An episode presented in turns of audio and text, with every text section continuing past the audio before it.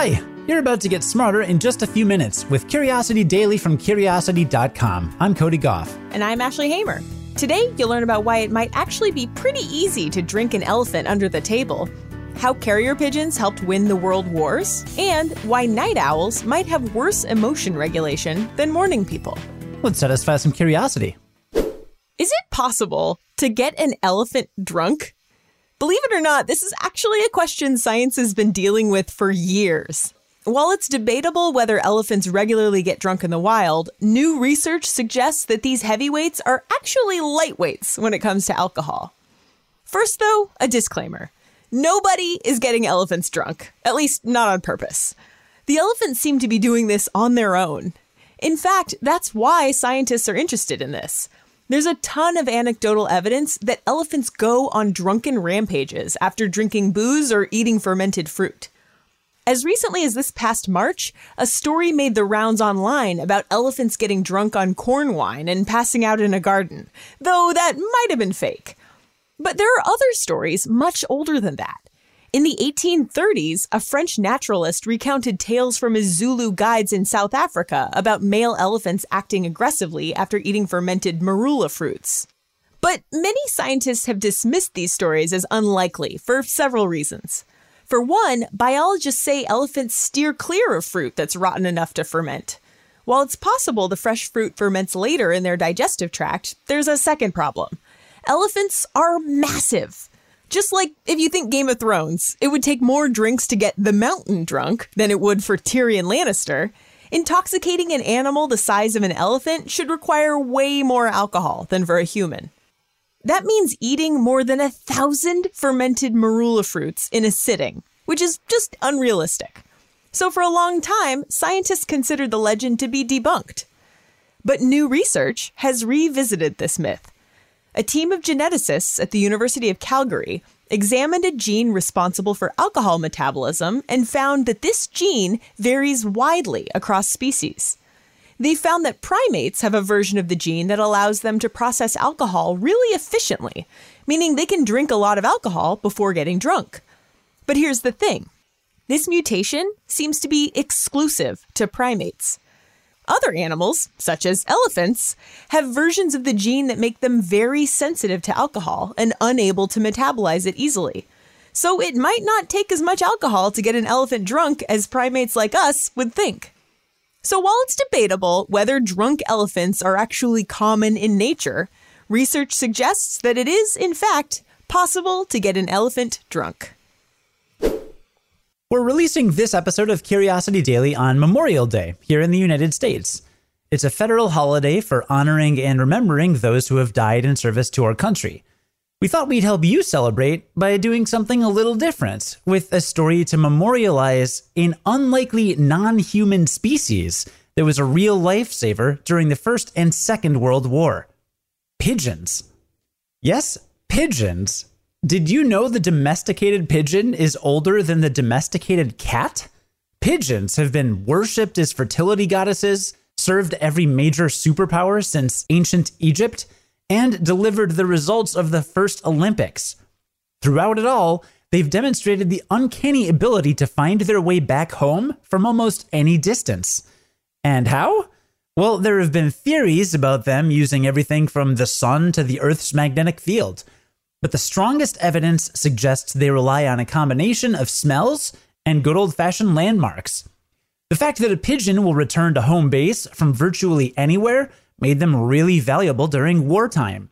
Not to mention, they don't eat much, they're easy to transport, and they can travel at highway speeds over hundreds of miles. Unlike dogs or horses, they don't need a handler, and they're not easily distracted or spooked. They also faced fewer dangers than animals on land. So pigeons found homes in every branch of service. Pilots could drop them from planes to update leaders on enemy trench activity.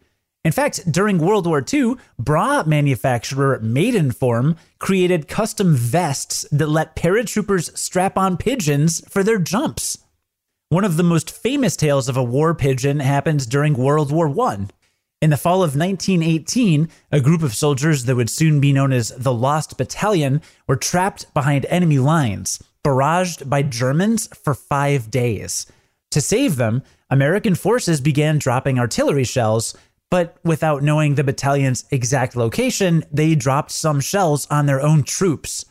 The battalion had to send word of their position, and a pigeon known as Cher Ami was their last hope. Cher Ami flew through heavy gunfire, and by the time she reached her loft 25 miles away, she was gravely injured. But the message was received, and 200 lives were saved. Army medics nursed her back to health and crafted a wooden leg for her. The French even awarded her the Croix de Guerre for her valor.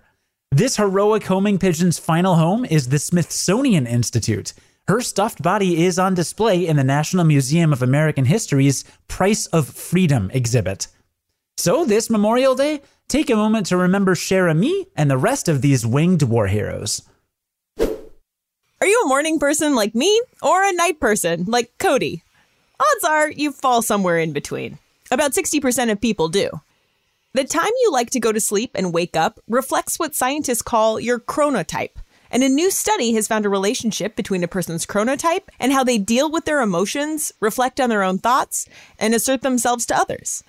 And night owls, I hate to break it to you, but it's not good news. Spanish researchers had more than 2,200 people fill out four surveys. The first one assessed their chronotype, which ended up being a pretty typical split. 23% were morning people, 28% were night owls, and the rest fell in between. The second survey explored the strategies they used to handle stress. They found that people closer to the morning end of the spectrum tended to reframe emotionally difficult situations using a beneficial strategy that psychologists call cognitive reappraisal. Like, if you lost your job, cognitive reappraisal might mean thinking about all the new opportunities you can pursue. Night owls, on the other hand, were more likely to suppress their emotions. That's a habit that's associated with depression and other psychological problems. The third survey looked at something called metacognition, or how the participants thought about their own thoughts and feelings. Just like with the stress regulation, morning people tended to use healthier psychological strategies, while night owls were more likely to engage in self sabotaging thought patterns. For example, they were more likely to believe that worrying is a useful strategy for avoiding problems, and to be preoccupied with controlling their own thoughts. The fourth survey measured assertiveness and found, to no one's surprise, that morning people were more likely to stand up for themselves. So, what's going on with night owls? Scientists are still working to fit the whole puzzle together, but they do know a few things. Chronotypes are a part of a person's biology. A night owl can make themselves wake up early, but they don't perform as well at that hour as someone with a morning chronotype. And if a night owl lives in a society that makes them get up early and be active in the morning, as many of them do, that becomes a big problem. That conflict between biology and culture leads to what psychologists call social jet lag, and they think that's the problem these surveys exposed. It's one more reason that experts recommend later school start times and flexible work hours.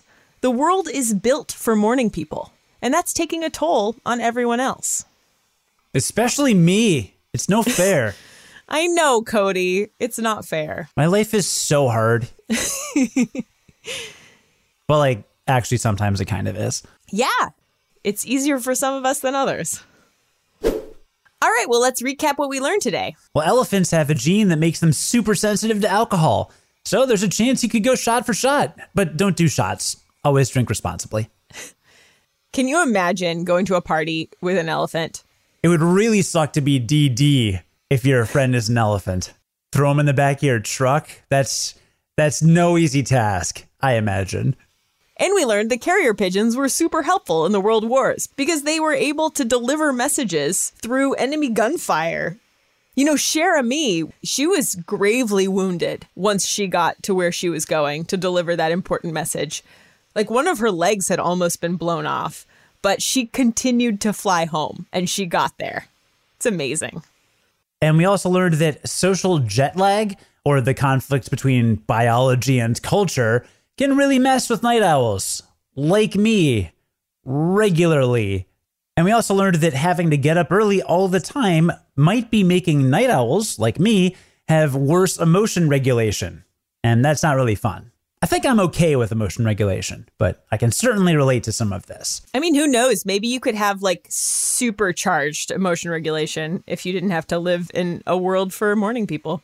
Yeah, I mean, it's weird when you build one society that standardizes basically everything and doesn't account at all for biological diversity across humans, leave some people behind. And you're also tall. That's like a whole other thing that society's not built for. Yeah, being tall, great for concerts, not so great for certain doorways. I mean, I gotta tell you, when we were house hunting for a place to move into, we'd go in the basement, and more than 50% of the time, I couldn't stand up straight. And I would just be like, can't move here because I'm 6'4, couple hundred centimeters. It's no good. Wow. Today's stories were written by Cameron Duke, Steffi Drucker, and Grant Currin, and edited by Ashley Hamer, who's the managing editor for Curiosity Daily. Today's episode was produced and edited by Cody Gough. Join us again tomorrow to learn something new in just a few minutes. And until tomorrow, stay curious.